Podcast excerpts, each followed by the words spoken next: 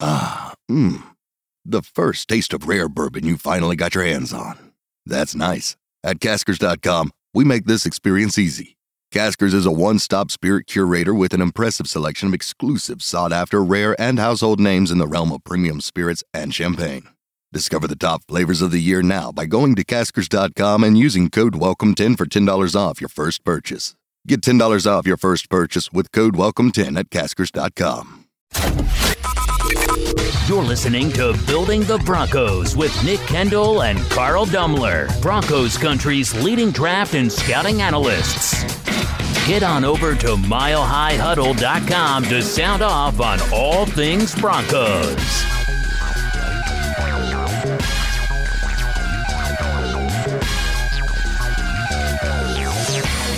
Hello there, Broncos country, and it is once again time for another episode of Building the Broncos. I'm your host, Carl Dumler, and with me, as always, I have my good friend and co host, Mr. Nick Kendell. Nick, at least one of our teams is in the playoffs this, this weekend. Yeah, watching it right now, and now I looked up from the TV because we're trying to get this recording going, and it's commercial, so they didn't take an advantage of it.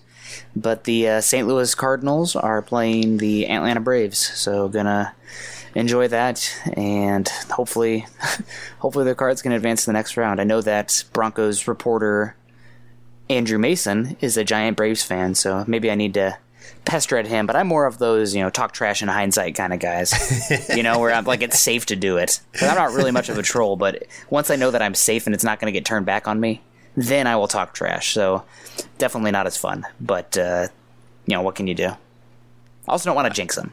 Right, right. Man. That's true. It always seems to blow up in my face. Kind of like the Paxton Lynch thing. We were just talking about him uh, before we got on this show. So uh, I'm just thinking about how much I was bragging if he's going to be the next great thing for the Broncos. And wow, I was so wrong on that one. But uh, so yeah, I'm kind of keeping my mouth shut on some of those a little bit more. And yeah. uh, definitely, definitely still owe you guys some some beer. So maybe if you're driving back from Colorado at some point, yeah. or on your way to Colorado, you could stop by. Heck, yeah, have a beer. Uh, we'll see which way we're going, but that would be that would be fun. Or if you're ever going to come out to an Iowa game. I know, I know. I need to get out there, man. Got to do it. Yep. One of these so, good games soon. Yep, or a Bronco game. Maybe we can meet up with some of the listeners then. Boom. I like that idea too. That'd probably be a good one. Well, if you want to know if we're ever going to be at a Bronco game and that we'd love to meet up with you, you better be keeping tabs on a, on on Twitter, of course because that's where we would post that uh, we're going to be there.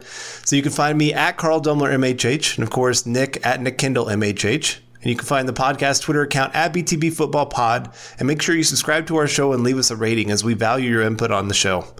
You can find the show on iTunes, Stitcher, and even that of YouTube. Also, make sure you head on over to milehighhuddle.com, a new affiliate of the Maven Coalition and Sports Illustrated. This podcast is powered by Overtime Media. This is the Overtime Podcast Network. While sports can bring us so much joy, it can also bring us a lot of unwanted stress, and that stress can make it difficult to concentrate, relax, and get decent sleep. Sunday Scaries was launched in 2017 by two best friends and business partners, Bo Schmidt and Mike Sill. They operated a full service bar with 50 employees and were always exhausted. They tried all kinds of products, but they didn't work. Then they started experimenting with CBD. They loved the effects and regained control of their days and nights, but they wanted better CBD products. So, what they did for themselves was specially formulate CBD gummies with vitamins D3 and B12 that were super consumable, easy to take on the go, and effective. Long story short, their specially formulated CBD products and vitamins helped relieve the overwhelming angst they felt on a daily basis. So in July 2017, they named the company Sunday Scaries and began sharing their products with friends and launched their online store at sundayscaries.com. With tens of thousands of customers, monthly subscribers, and a 100% money back guarantee, Sunday Scaries has always been on a mission to transform a worrisome nation into a chill one. And right now, we have a bonus for you. Get 25% off all products at sundayscaries.com when you use the code OVERTIME. Again, 25% off all products at sundayscaries.com when you use the code OVERTIME. Hey guys, Greg Peterson here with the Baseball Betting Podcast. As we know, the MLB season is back in our lives. It's going to be a 60 game sprint unlike anything that we've ever seen before. And I'm going to be giving you picks every single day, seven days a week with Major League Baseball. We're also going to be keeping up with the KBO as well. If you like baseball and you like being able to make some money, subscribe to the Baseball Betting Podcast with Greg Peterson on Apple Podcasts, Google Play, Spotify, Stitcher, TuneIn, or wherever you get your podcasts. Well, Nick, the the Broncos are are heading out west and gonna play the the cursed Chargers. I, I has it become just a? It's gotten so bad that it's just become a joke now. How injured the Chargers get every single year. It's unbelievable. I don't know if it's the water, if it's their training staff, if their players are living life, you know, going to the clubs all the time. I, I, I have no clue, but it is insane. I mean, they must have built a stadium on like an Indian Indian burial ground, right? Like it, it doesn't make any sense. It is it is just crazy. Every every week it seems like some new player gets added to the list. I think they have what, three healthy wide receivers for this game?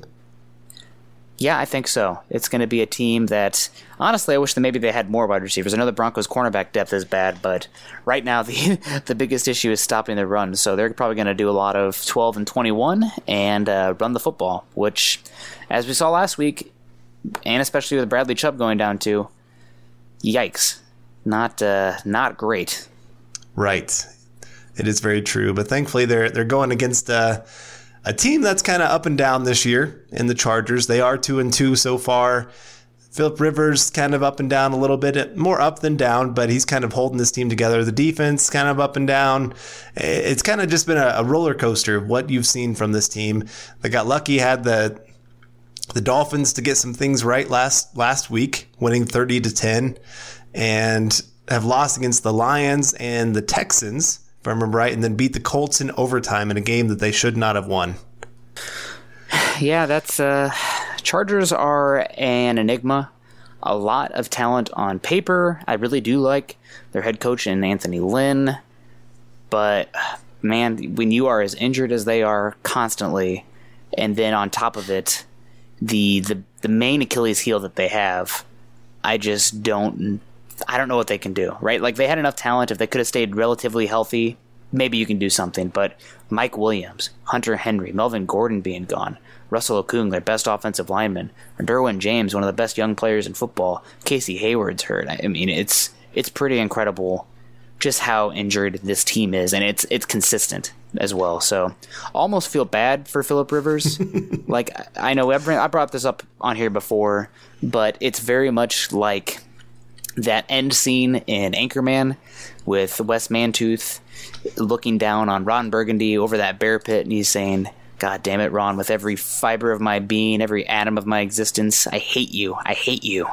Pulls him in, gives him a kiss on the head. And it's like, but God damn it, do I respect you?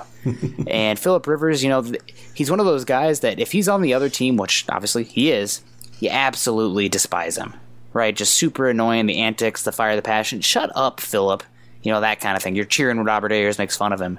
But if he's on your team, that fire, that intensity that he brings, the leadership in that, you know, you, you know he's going to do everything he can to get you that win. You love the guy. You love the guy. So I, I kind of look at it that way, a little bit more detached from the fan aspect.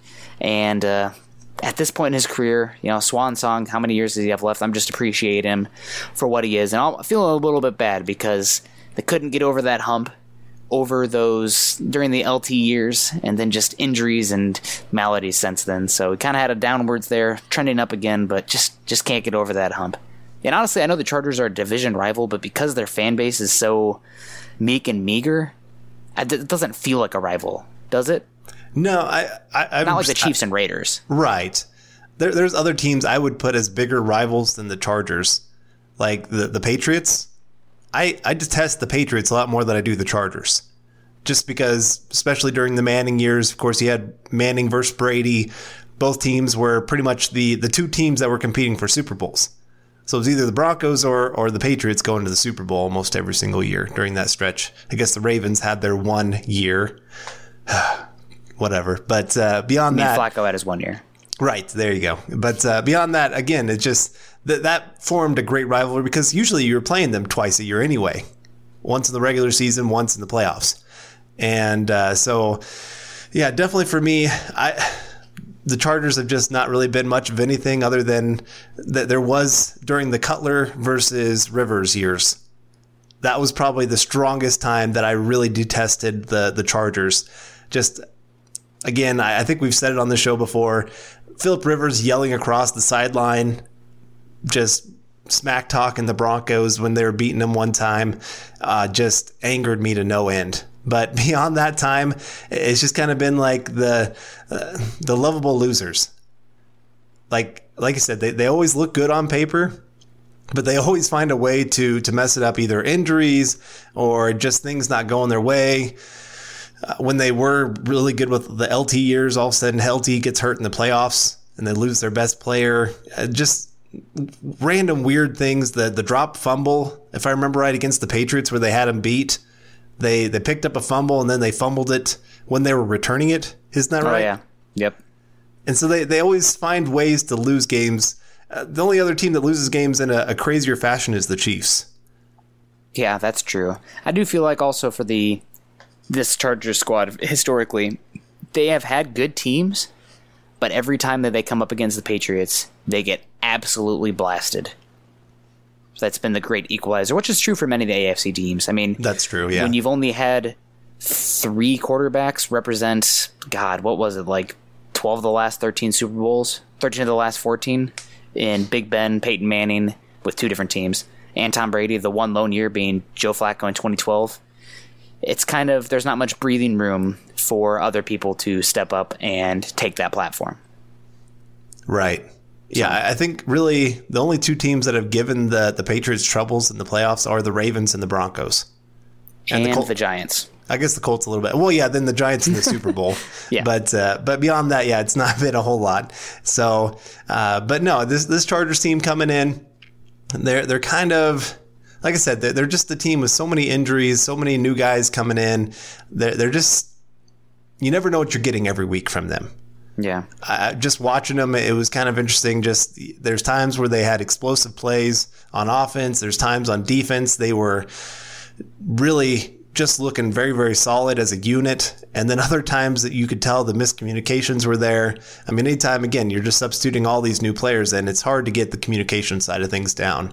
And, and so right now they are fifth in total yards, 14th in, in total points per, or points per game, 22.5 third in passing yards, seventh in quarterback rating. So again, really, Philip Rivers is having a pretty good year. It's just everything else around him seems to be falling apart. 18th in rushing yards per game, and, and I find it kind of funny. Do you remember week one? Their their running back really went off, had a great game, and everybody's going, "Oh well, uh, Melvin Gordon, we're not really missing him anymore." And and really, they've kind of fallen off the run game ever since week one. Yeah. Granted, they've been doing a Patriots classic, running through the air. Right. That that is a good point. And also But- want to point out the time-tested theory that, nah, I've- I'm maybe putting a little bit too much credence into it, but the the individual running back does not matter as much as the offensive line and the scheme. And while I do love Anthony Lynn's scheme, how they help the running backs, that Chargers offensive line is absolutely unfathomably horrible on paper. I mean, I'm I'm going to be honest. I consider myself a pretty educated guy when it comes to who's available uh, and who's playing on the offensive line. That it's I think it's fake people. I don't know if some of these people exist. So it's it's a terrible line, and Philip Rivers is old, but thank God for them that he gets the ball out quickly. Doesn't always make the best decisions, but he gets the ball out quickly with his un- unorthodox release. Otherwise, he would be dead, and there Right. would be a lot of children without their father. At least he's left him a pretty good uh, retirement plan, right? Yes, they all get bolo ties. Yes, Every exactly. single one of them. But uh, no, I mean, and and there are a lot of times you're seeing him this year have to throw off his back foot, and you are seeing some of that age and lack of velocity on his throws show up. There's a couple of them I saw him skip him to Mike Williams. yeah, and that's something that I think tends to show out more as the season progresses. Started to see Right. that last year a little bit with Rivers. Definitely have seen it with Eli Manning. I don't want to. This might be a little bit blasphemous, but I think you're starting to see see it as well with Drew Brees. Not yet with Tom Brady. God damn it! But hopefully soon. God, Someday. don't- Come on, man. Time Uh. is undefeated. I know, I know. He he's made like the biggest deal with the devil ever. I, I don't know what, what he's done, but uh, Sucking the youth out of his children, I guess one kiss at a time. exactly. But uh, again, so like you said, rushing game because of that offensive line being a struggle, they are 18th in rushing yards per game, 14th in yards per carry, and and like I said, they, they try to get more of their rushing game going through the through the passing game, short, quick passes, trying to help that offensive line out as much as possible. And, and I mean, we're going to talk about it when we start breaking down the film and, and how to attack this team or how to defend this team.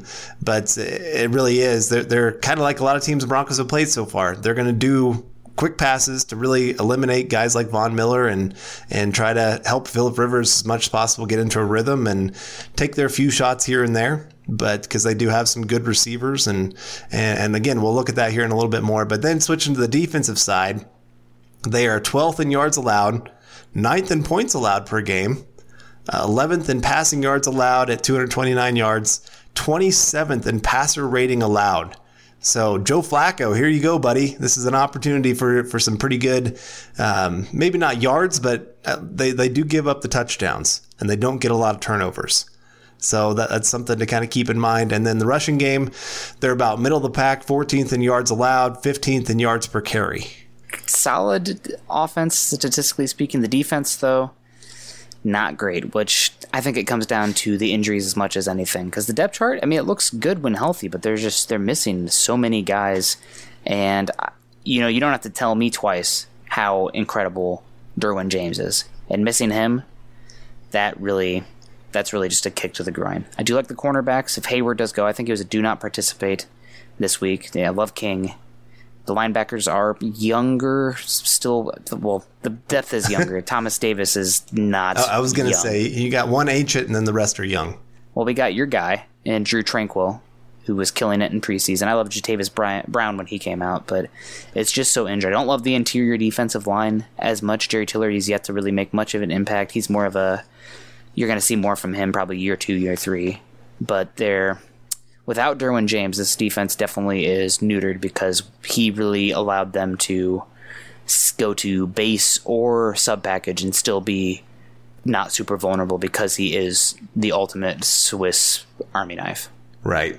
Well, and, and I was thinking, uh, you know, you and I, when we were doing our, our predictions for the season, we were we decided the Broncos were going to go one on one against the Chargers, but we picked them in in LA to be the victory, Yeah. in big part because of injuries.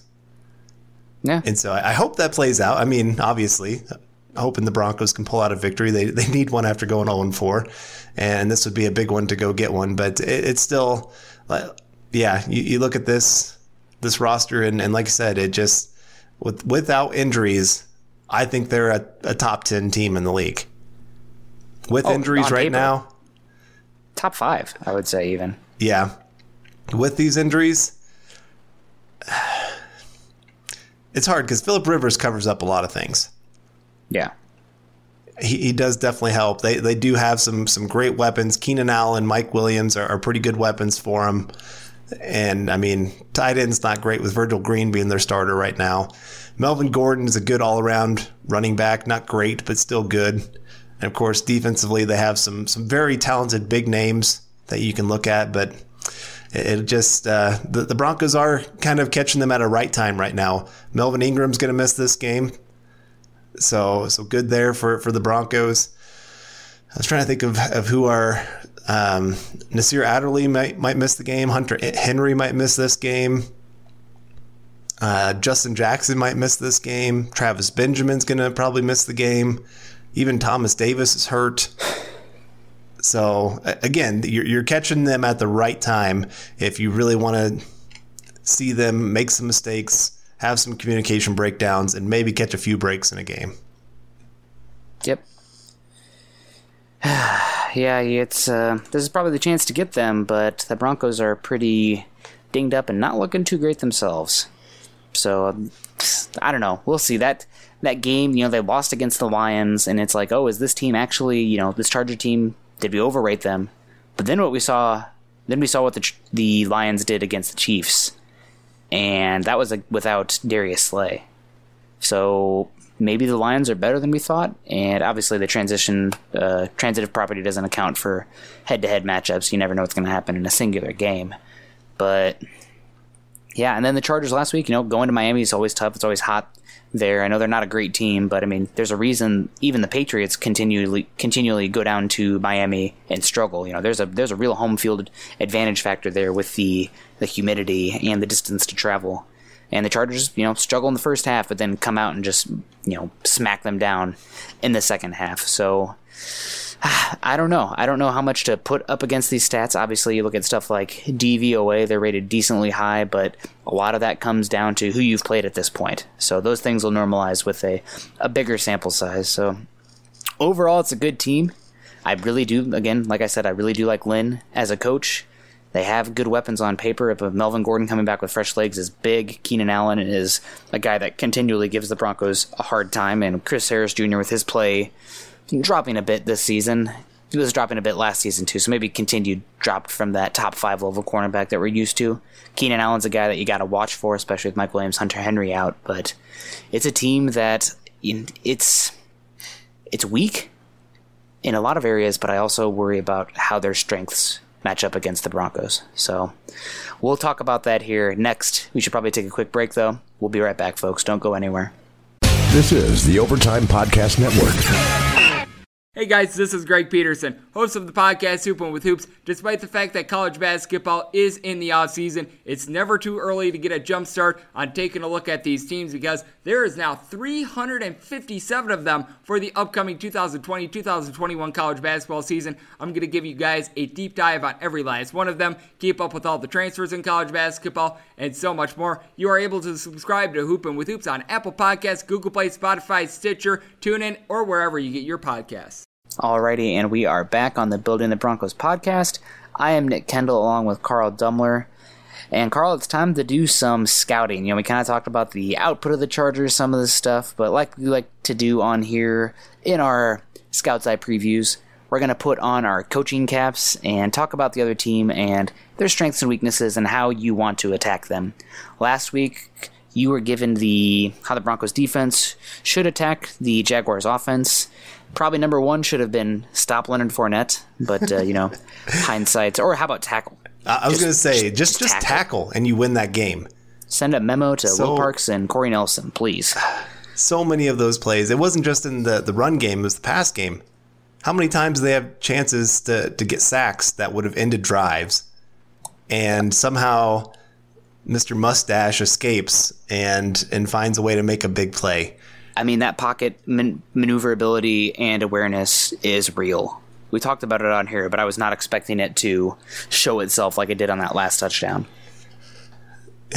It was, yeah, that was one of the more frustrating games to watch, just because of, of the tackling and, and missed opportunities. Just the, the Broncos outplayed the Jaguars most of the game. They just got sloppy in that second half. Just things fell apart real quick, and nobody stepped up to make a play when they needed one. And so again, I mean, we, I, I found it funny that the Broncos really did pretty much what we said on the show that they should do, except for like execution. That that was the the one thing that they were missing, of course. But beyond that, they actually forced uh, Mr. Mustache to hold on to the football. They they took away those quick passes as much as they possibly could and and forced him to have to try to throw over the middle, which he actually did pretty decent. And so, I mean, the, they did everything that we said that they would do, and they still they just found ways to make more plays than the Broncos. So again, this week, I mean, you can have the greatest game plan in the world, but if your players don't execute, kind of hard to to win a game. You can only out execute another team so much. I mean, the the players have said it. Chris Harris has said it, I think, a few times of the the game plans are great. The the problem is the players are not doing their job. And so, now looking, I'm like I said, I'm, I'm doing the offense this week versus the Chargers defense. And so I just want to start off looking at just the strengths of this this Chargers defense and and then where to attack. So the strengths you've already talked about Desmond King, one of the most underrated players in his draft, in big part Yeah. because he just didn't grade out as a great athlete, but as a football player, he grades off the charts.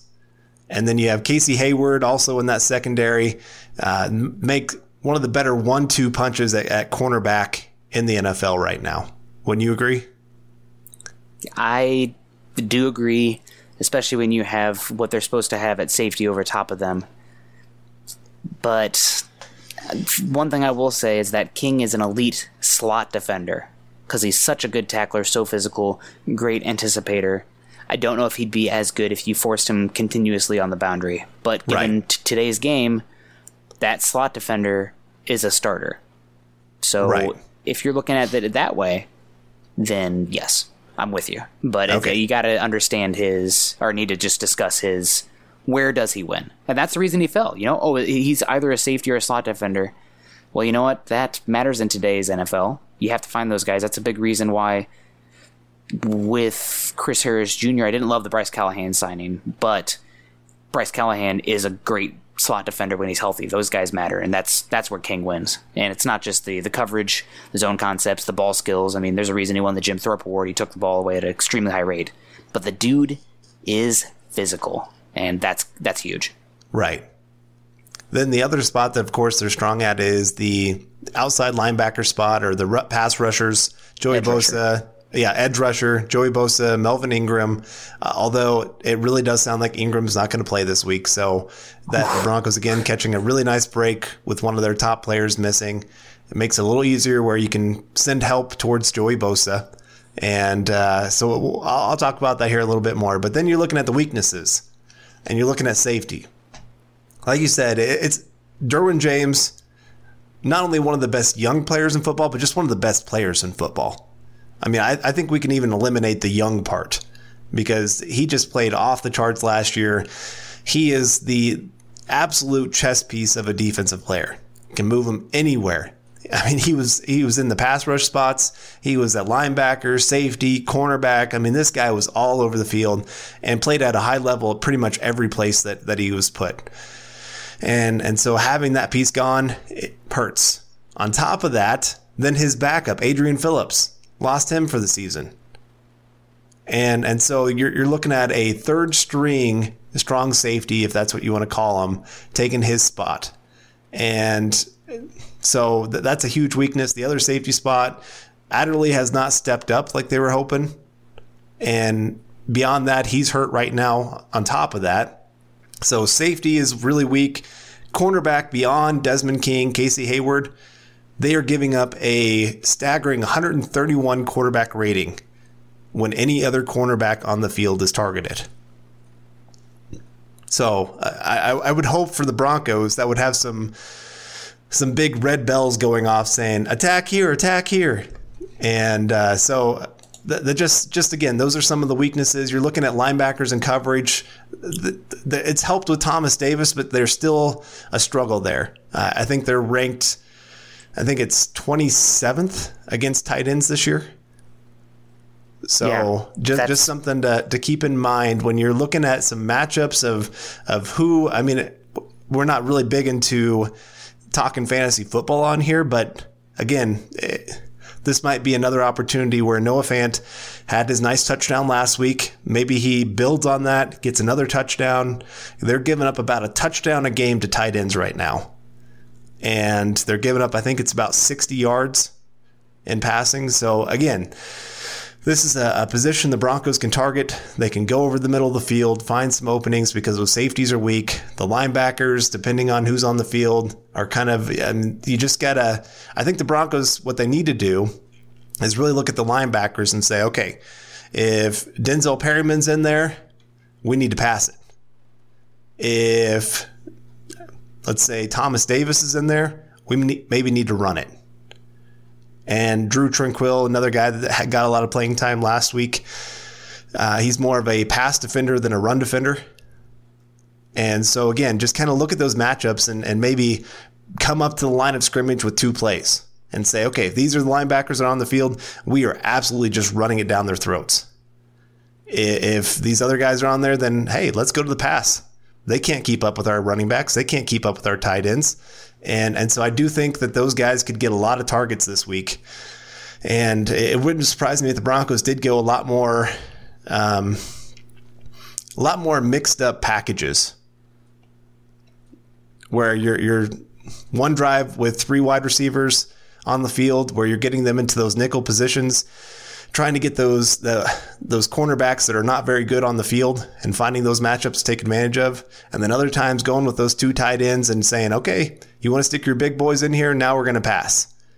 And, and kind of almost do the opposite of what you're you're bringing on the field. Three wide run. Two tight end pass. And and see if you can kind of get some some nice matchups there. Uh, again, the, the other thing to keep in mind here, they do have Joey Bosa and Melvin Ingram, but they haven't had a great pass rush this year. This has been one of their, their struggles a little bit. They got they got a nice one against the Dolphins, but who's not going to have a nice one against the Dolphins? Yeah, that's a good point. but if you look at their other games, there's been Poor a Josh huge Rosen. struggle. I know. I feel for that guy. Going from the worst team to, hey, the worst team. The worser team. Yes. Oh man, very very bad. But it's almost like you need to set up your young quarterbacks to succeed. What? I know. Hint, I know. hint at maybe something we might talk about. Yeah. Yeah. But back to the to this matchup here. Uh, part of the reason they've had a struggle is just kind of a, a little bit similar to the Broncos. They have great rush linebackers, but because there's very little push up the middle, all quarterbacks have to do is step up in the park the pocket and try to get those guys to rush on the outside. And right now they have no push up the middle nobody is is bringing much for him. Uh, Brandon Mebane is, I think, ranked as one of the worst uh, defensive linemen in football right now. Justin Jones hasn't been doing a whole lot.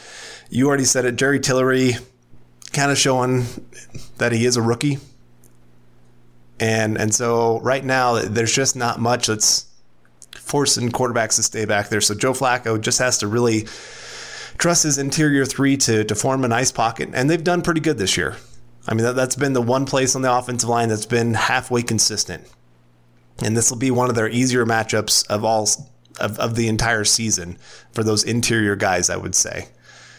And uh, so again, attack the safeties, attack the linebackers, attack the other cornerback not named Hayward or King. You just have to really pay attention to where they are on the field, who has what kind of coverage, and and find those easy matchups. This is matchup football.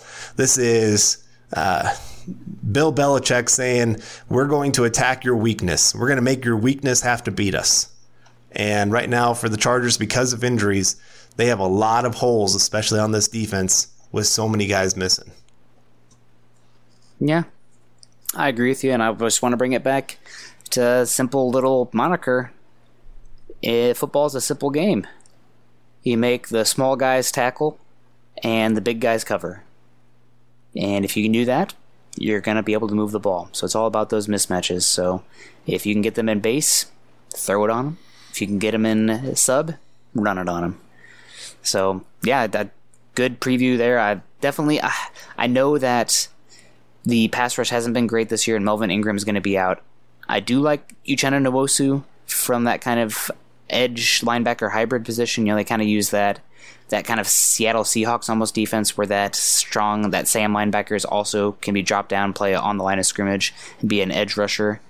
But you know, they're just so injured, even on defense. I mean, Justin Jones and Brandon Mebane are solid, but Jerry Tillery is not ready yet.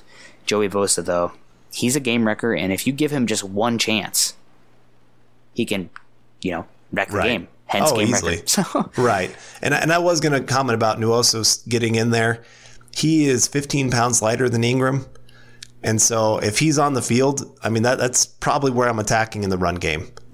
I mean, I think he is a very good hybrid linebacker, one that can drop back in coverage, one that can get after the quarterback. But in the run game, definitely not the strength of, of what he brings to the field. Yep. Yeah, he's he's really good, really versatile, really powerful, so good with his hands and uh, tenacious motor. So there's a reason he went through overall. He's a great player when he's healthy. So for me now, I'm going to take the Broncos defense versus the Chargers offense. And folks, I'm not feeling great about the Broncos defense at this point. Where are the issues? What are the issues? Uh, you have Kareem Jackson with a hamstring injury and hamstring injury, inju- hamstring injuries. If you guys follow fantasy football, in any sense, you know that for defensive backs and wide receivers and those skill position players, those can tend to be issues. So I'm going to be very doubtful that we see Kareem Jackson this week. If we do, and considering Vic Fangio said it was a, a real, truly questionable injury last last week, I'm guessing we're not going to see him. If we do see him, it's going to be a limited version of Kareem Jackson, which means more Will Parks, who you're fine with as that kind of dime backer, third safety, but as we saw last week, especially in this defense, yeah, not not the best. And then on top of that, Josey Jewell's injured. Please, you know, Jesus, Mary, Joseph, Joseph, Joseph Jones, not Josie Jones, Joseph Jones, your boy from preseason. Be healthy, go out there, make some plays, because I don't know if I can stomach another week of Corey David or Corey Nelson out there trying to tackle, and he just looked totally overmatched, both from a, a mental assignment responsibility as well as a physical aspect. And then watching Shelby Harris miscast at nose tackle. So just a lot of issues there. But for me, the main thing, first off, you have to play disciplined. Rivers is so good in the quick pass game. It's again another thing that the Patriots have kind of adopted in this league. It's running it through the air. Who needs a real run game when you can constantly throw three, five yard passes and be super efficient? I mean, that's that's essentially a substitute for the pass or for the run game, except you have more explosive opportunity with the pass game involved. So, got to be really disciplined there. Keep everything in front of you and rally to the tackler. You got to actually tackle those guys in open space. And that comes down to, for the most part, Melvin Gordon's a solid receiver, but the two guys in the short pass game that I have circled, highlighted, concerned about, etc., etc., it's got to be Keenan Allen, who can win from the outside, but man, where he's incredible is the slot position. And then as well as Austin Ekeler, the former. What school did he go to? Was it Northern Colorado? I believe it was a very small school. It was Western State, Colorado. Excuse me. oh man, and his picture on the Chargers website is him stiff arming Josey Jewell. That's not great. Come on. I know Josey Jewell is a really exasperated look. Uh, but anyway, Austin Ekeler, really talented guy. They also have J.J. Watt's brother Derek Watt at fullback. But I'm really looking for Keenan Allen and Austin Ekeler. Those are the two guys I am most concerned about. And as I talked about this Patriots or this, wow, I'm messing up there. This Chargers offensive line is an absolute monstrosity. You know, Trent Scott playing left tackle, not great. They tried Trey Pipkins, the small school, first or second year, or first or second year player, did not work out. Dan Feeney has struggled there. Mike Pouncey at center, okay, but struggled. Everyone's favorite, Michael Schofield at guard. You know, he's better at guard than right tackle, but still not a great player. Your boy Forrest Lamp is a backup there. I'm not sure what the heck happened there and then Sam Tevi at right tackle. So, folks, this is an absolute trash heap of an offensive line. So, what does that mean? Philip Rivers is going to get the ball out quick, and that means stopping Keenan Allen and Austin Ekeler. They're still going to get theirs, but damn, you need to tackle better than you did last week. And also, I think they're going to make the Broncos defense prove that they can stop the run. Not a great offensive line for the Chargers, but hey, folks, not a great run stopping unit for the Broncos. You're running a 290 pound nose tackle out there, and you just lost your one of your best run stuffing edge players, and you lost your probably your best box tackler so far this season. Todd Davis will come along, but he's still I don't think he's quite there yet. So and you lost Kareem Jackson, who brings kind of a physical aspect from the safety as well. So really got to watch for that. Got to play better in the run game, and it, comes down to tackling. I mean, gosh, got to watch out for them. So again, Philip Rivers, he's a guy who gets the ball quick, but he's also one who will make a boneheaded decision. Really anticipatory thrower, but sometimes he anticipates to the point where the guy he's anticipating to be there is not there. Kind of saw it with Joe Flacco last week with his interception based on his response, but I think we're going to have a chance to get a not only a potential strip sack this week, but an interception. So that'll be big. They really need to get that monkey off their back. They got the sack monkey off their back last week. Not a monkey sack, excuse me, folks, a sack monkey off their back. And they, they need to get the turnover one off their back now. But again, I just have some major apprehensions about this defense. Chargers being at home, you know, that's not really a big home field advantage, but you don't have that that Denver mile high advantage as well, which hasn't proven out so far this season, but it's a thing. So yeah, that's that's where I'm at. Do you have any concerns about this this team? I'd say their strength, obviously, Philip Rivers. He's the heart and soul of this team. He's what makes it tick. Once he goes, this team will probably plummet a bit, unless they somehow all of a sudden get healthy, which would be kind of sad for Rivers. But you know, who knows? And then Melvin Gordon with fresh legs has me has me worried as well. But the weaknesses, this offensive line is an absolute trash heap. And even though the Broncos have struggled up in the front seven, they they should be able to win their matchups with this offensive line. Yeah, I mean, I would be a lot more nervous about playing them if they had like Hunter Henry, because yeah. I think he's a matchup nightmare. That uh, and Travis Benjamin's another one that I think is a, another tough matchup for the Broncos, just because of that speed that he brings, and of course the help on special teams. Yeah, and and so I. I that's something else I wanted to talk about just real quick because we never talk about this unit special teams very often. Mm. But really, where injuries not only show up on the field on offense, defense, but it's special teams because you got other guys having to step in that weren't asked to before. And so you can have some some guys with lane discipline issues and and so I could see the Broncos having a very good special teams game this week. Well, that would be amazing. That's something I don't, I don't know. We'll see. the Chargers, I believe their kicker is injured as well. So yep. we will Badgley yep. is injured, so that kind of throws them up. However, we didn't see the best from uh, Waldman last week. Brandon McManus wasn't really asked to do too much, so we'll see. The thing that makes me concerned is that, as we've seen in preseason and so far this season, the Broncos' depth is very bad. There's no other way to put it. Their depth is bad, and that has a key impact on special teams. So it'd be nice if the Broncos could win the special teams game. You're talking about it as far as injuries go. But even then, looking at this Chargers team, specifically at linebacker, I do like their special teams bodies. You know, Drew Tranquill can run around, fly around. Egbule, Egbule can fly around. Jatavis Brown, Kyzir White can fly around. Uchenna Nwosu can fly around. Right. So they have depth at some of those key special team spots, which are kind of those linebacker safety types. Right. So, but uh, no, personally, against I mean, like I said, with some injuries, it will be interesting to see how much uh, Melvin Gordon gets to play this week. Just, I mean, he hasn't taken a snap all season. So, does that mean that he is ready to go, that he's in football shape? I doubt it. So, you might see only that 10 to 15 carry. Now, given they do have some very good. I mean, Ekeler's been a very good running back for him. So I'm not trying to take away. They, they still have somebody else they can come in and do plenty for the, the run slash pass game from the running back position. But uh, no, I mean it's it's a decent offense even with the injuries. It's not a great offense, and so this is a, this is a game I think our defense can contain for the most part. I don't think they have to expect the offense is going to go out there and score 30 points to win the game. You know, it, it could be another low scoring game. We'll give our predictions here in just a, a little bit, but uh, but for the most part, again, like I said, just because of injuries, some of the matchups work out in in the Broncos' favor at least. Now, like I said, missing Bradley Chubb, maybe your first, second best player on the team. I mean, you got Von Miller, of course, and then probably Bradley Chubb's the very next player and so that that's going to obviously hurt the Broncos defense in so many different ways.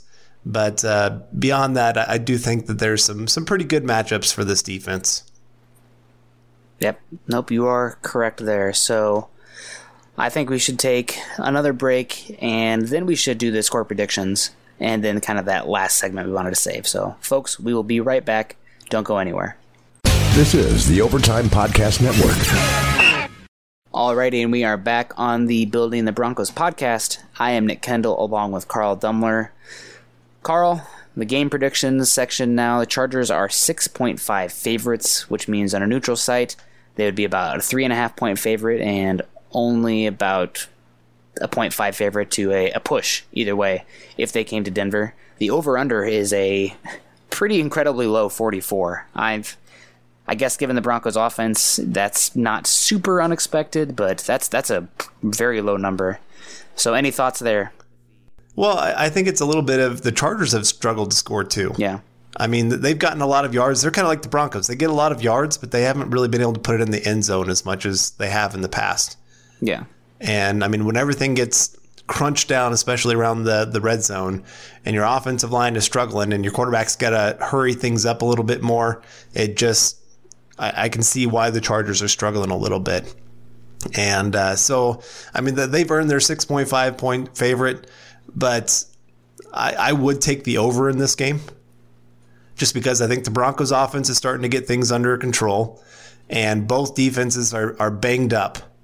And so I think both offenses will be able to score some points in this game.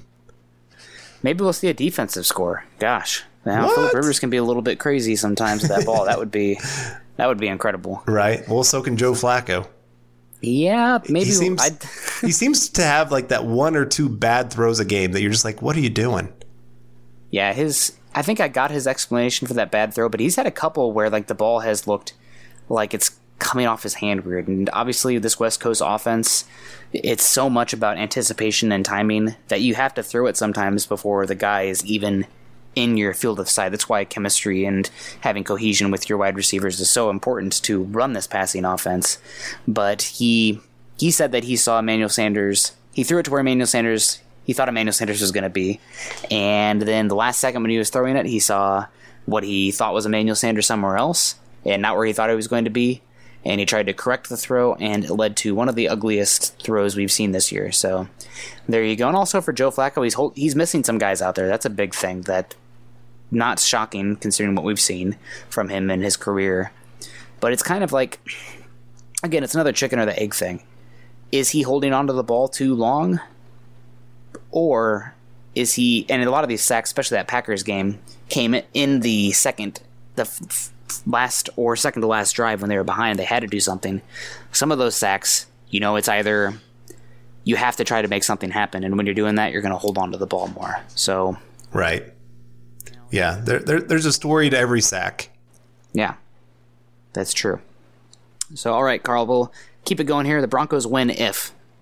I think the Broncos win if they can establish a consistent run game.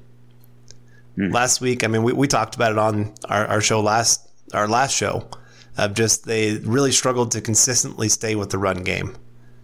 And I think they felt like they had a really good plan in the past game. And that's understandable, but this is a team that's built around the run. And I think they need to get back to their roots because this is not a great run defense here in in LA. This is not. This is a team again that's banged up. They're going to have some smaller players on the field, and I think you just need to get back to what made this team think that they could be something, and not put so much on Joe Flacco and, and especially on those tackles.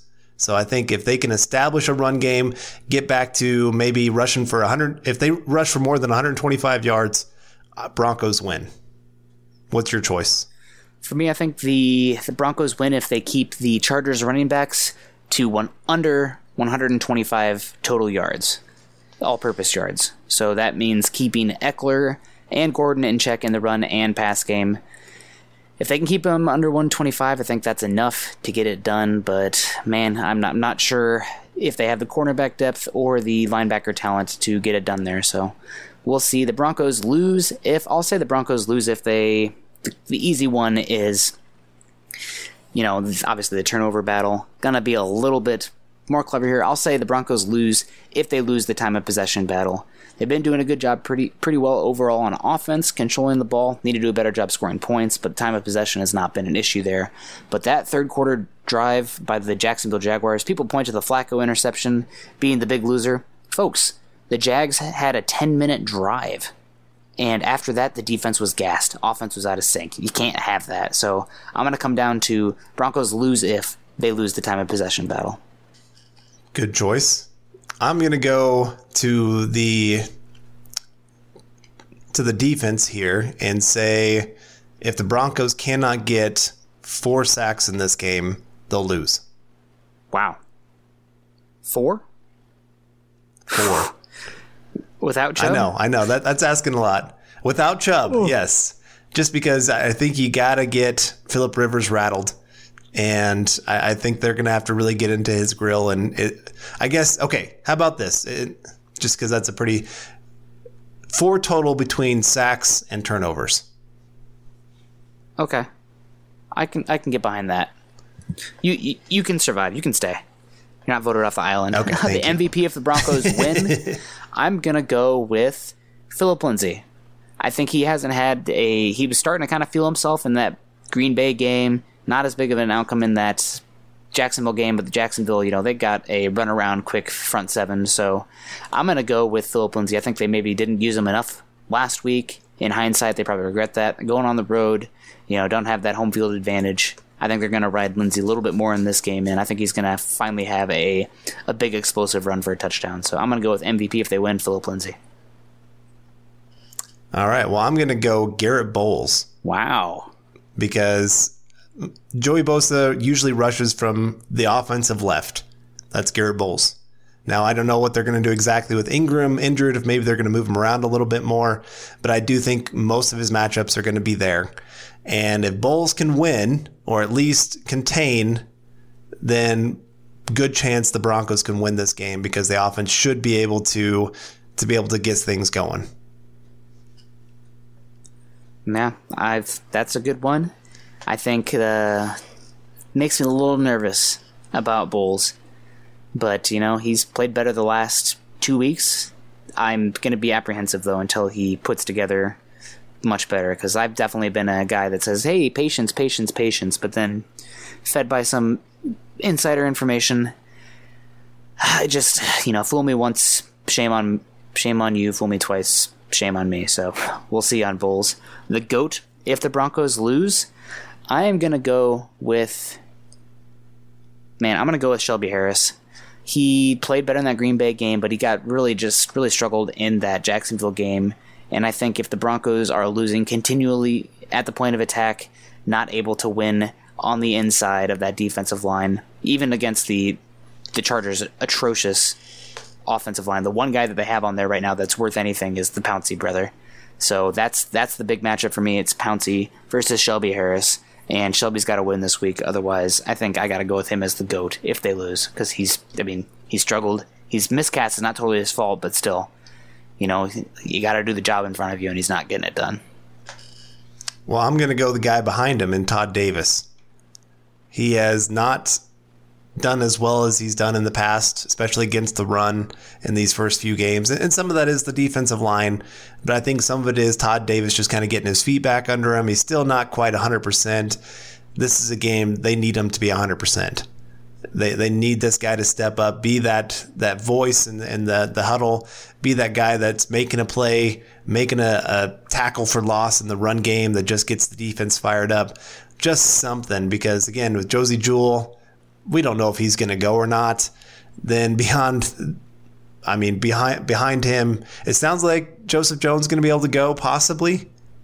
I, I think he'll be able to go this week. But then Corey Nelson, of course, like you said, please don't have him touch the field except for special teams.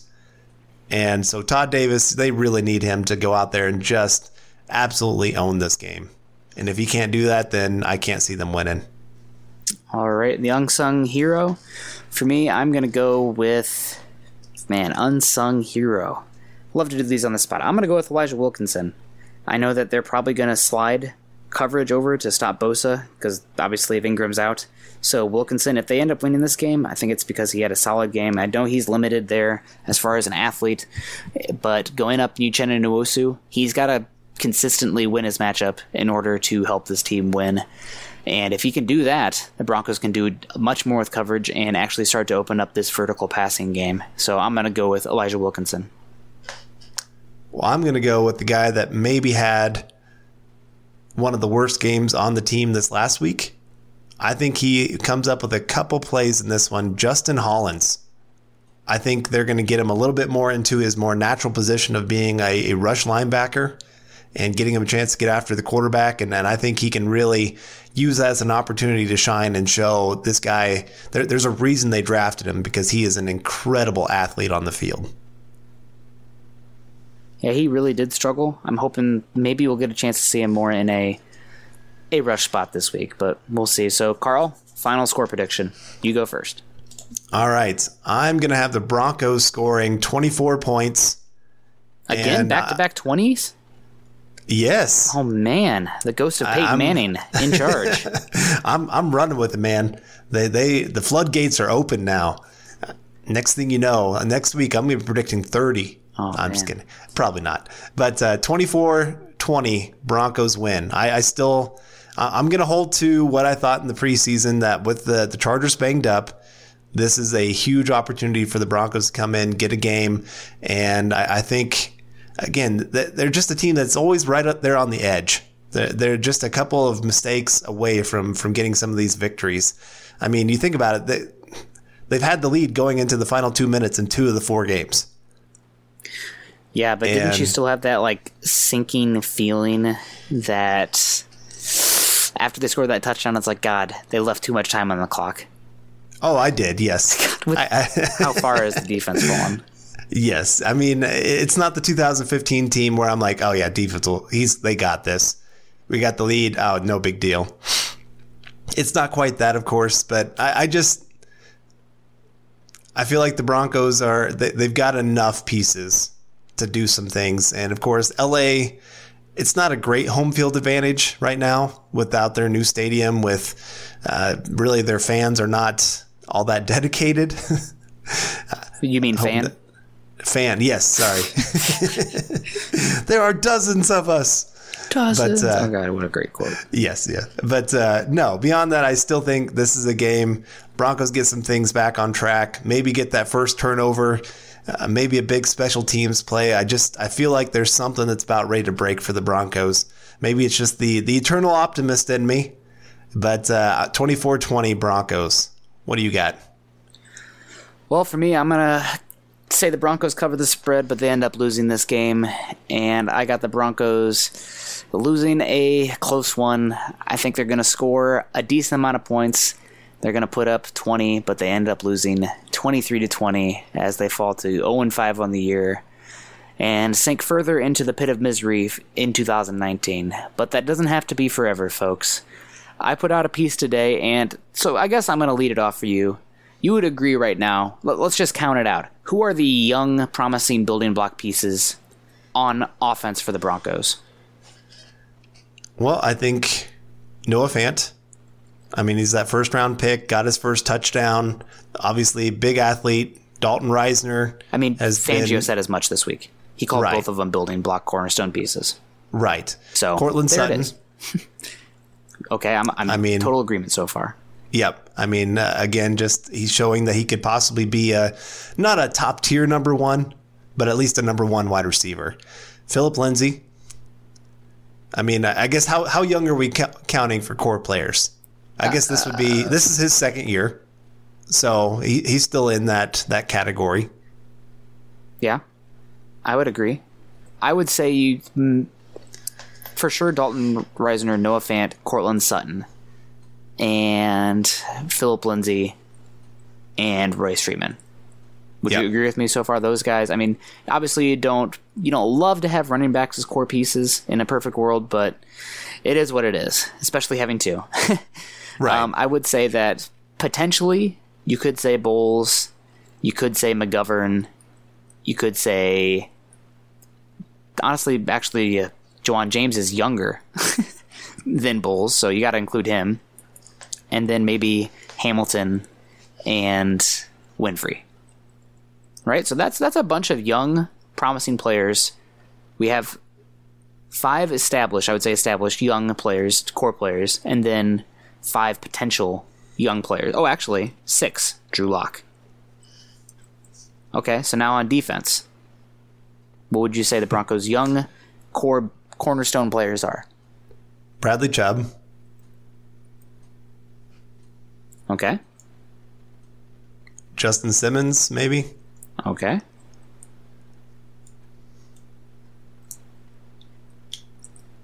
This pause, I'm going to leave it in there. Typically, I'll take out pauses in this, folks, but uh, yeah, there's, there's a reason That's really all I got. Yeah. I would put That- a question mark by Gotsis and Jewell and Yiadom and Bausby and Reed and Hollins.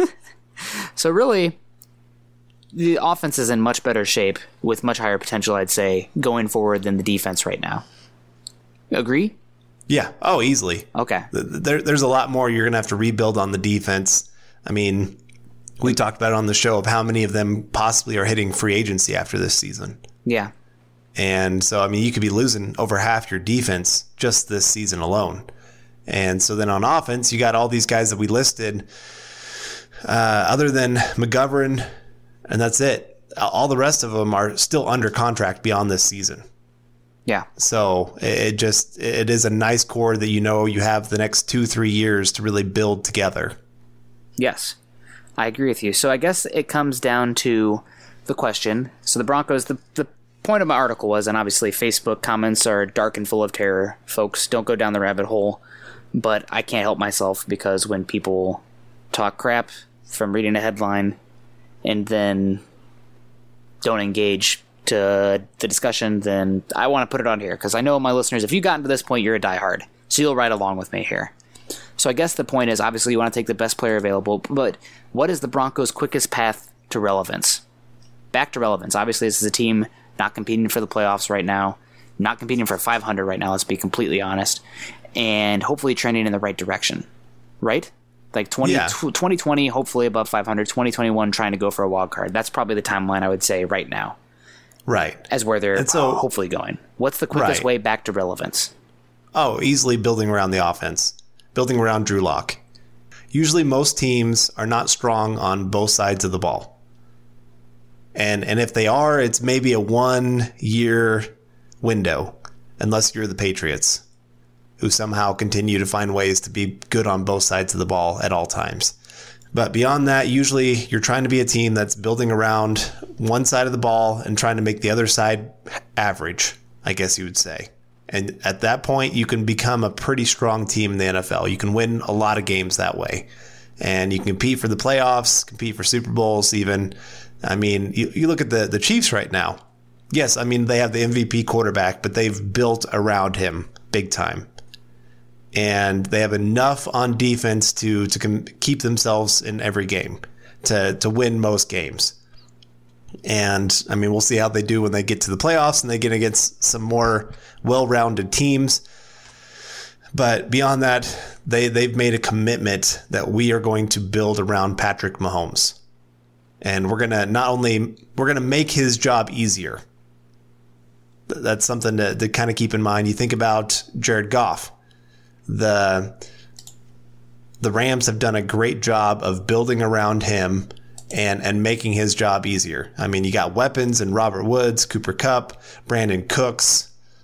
I mean, they, they've invested quite a bit in their tight end position in the draft. They've invested in the offensive line, bringing in Andrew Whitworth and signing him to a big contract. So they, they've tried to make his job as easy as possible you know, Houston, what did they just give up for a left tackle to protect their quarterback? And another passing weapon. Right. Yeah. Exactly. Uh, so uh, again, you're looking at a lot of these young quarterbacks in the league, and one of the best things teams can do is build around them and say instead of saying, I mean, this is kind of that. There, there's those very rare quarterbacks that you don't have to have great pieces around them for them to still to be successful. But the thing is, I don't even know if that's true. Because I mean, like everybody, like Peyton Manning, first overall pick, franchise quarterback, right? What did the Mm-hmm. Colts do for Manning? Well, they wouldn't got him two All Pro level wide receivers. I think Marvin And a tight Harrison might have already been there. I think you're right. Maybe I think the year but they, before. they got a they had a run game and uh, James, right? Yeah. They have that. They had Edgerrin James. They got Dallas Clark. They built together a great offensive line, and then they got complementary pieces on defense, pass rush, defensive backs. I mean, even Right. even the Patriots, those developmental years for Tom Brady, offensive line continually great, good defense. Didn't ask him to do too much, and they let Strong run game. strong run game. You know, not not super dynamic offense, but they really complemented him and let him go. And the, the the absolute my favorite example right now. You want to talk about Wentz and that that Eagles offense and how they've built around him. Obviously, the example with Jeff Fisher to Sean McVay, and then establishing the offensive line, getting more diverse weapons, bringing in Robert Woods, uh, really running the offense through Gurley as well. Offensive line, Brandin Cooks super underrated. But the one that I love is Dak Prescott. You know, you get Dak Prescott in the fourth round. You see in preseason, like, hey, this guy has some stuff going on here. You already have the offensive line in place. You have Tyron Smith. I believe they yes, the year they already had Zach Martin. They have Travis Fredericks. The offensive line is in piece in place. In the same draft, you ended up getting Ezekiel Elliott. So you're really starting to build this offense around him. And you know what, folks? Quarterbacks are going to have highs and lows. Peyton Manning's first season, he, he set the rookie record for passing interceptions.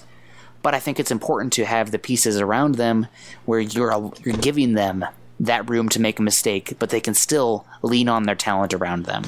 And I think the Cowboys with Dak Prescott is a great example because you already have this offensive line. It's great. They keep investing in it. You know, La'el Collins, C- Connor Williams, left guard. They, they're pay to keep Martin, etc. They bring back Jason Witten.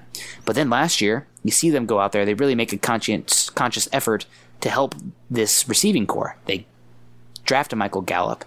They trade for a first round pick for Amari Cooper.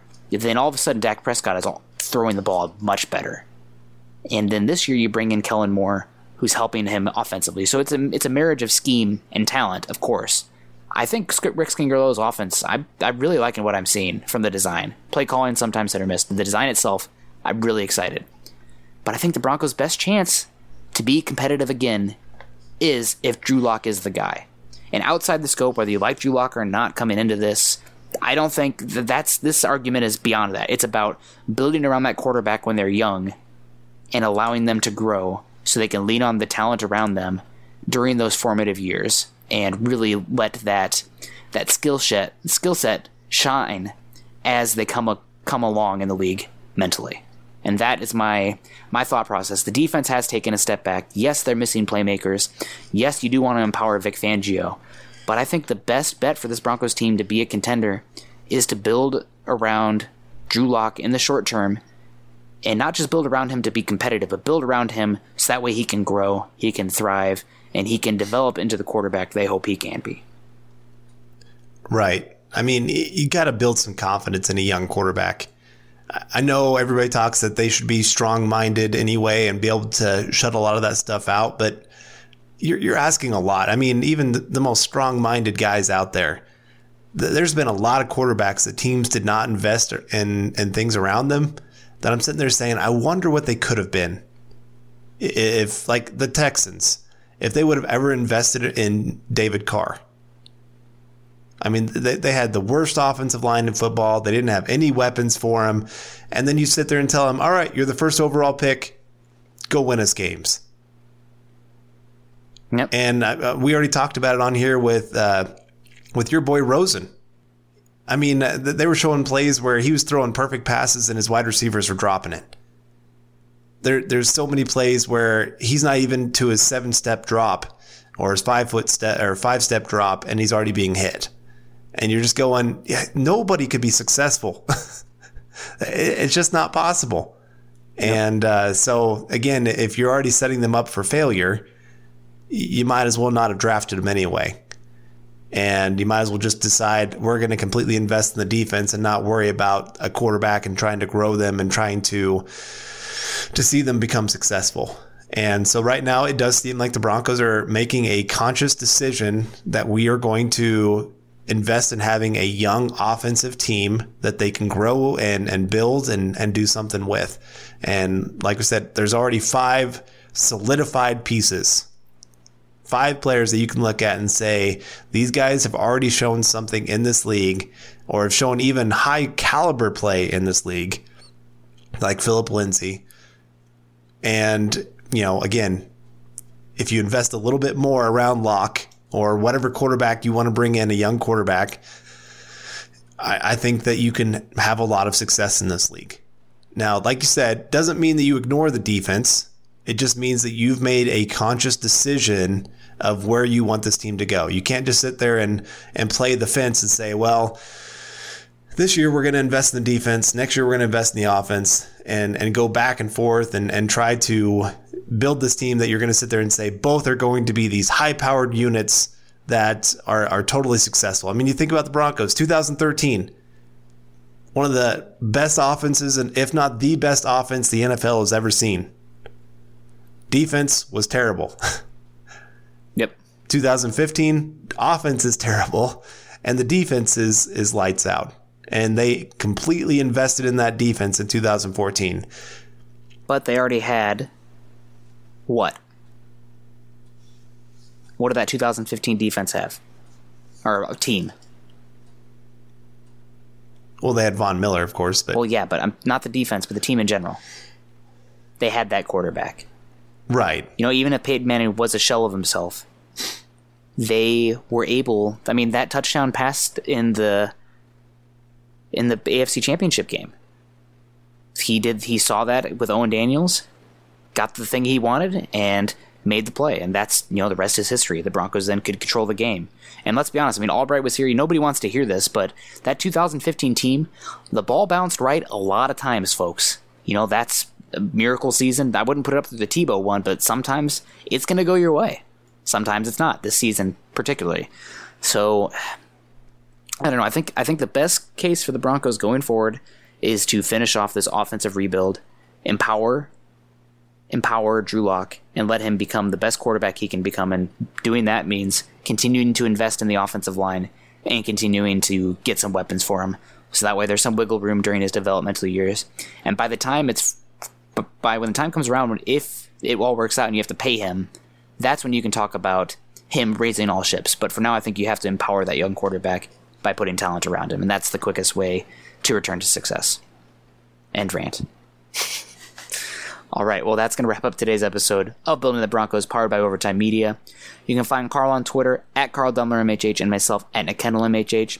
Make sure you head on over to milehighhuddle.com, an affiliate of the Maven Coalition and Sports Illustrated. You can follow the Building the Broncos podcast and all our other great audio content by subscribing to the Huddle Up podcast wherever you listen to your shows.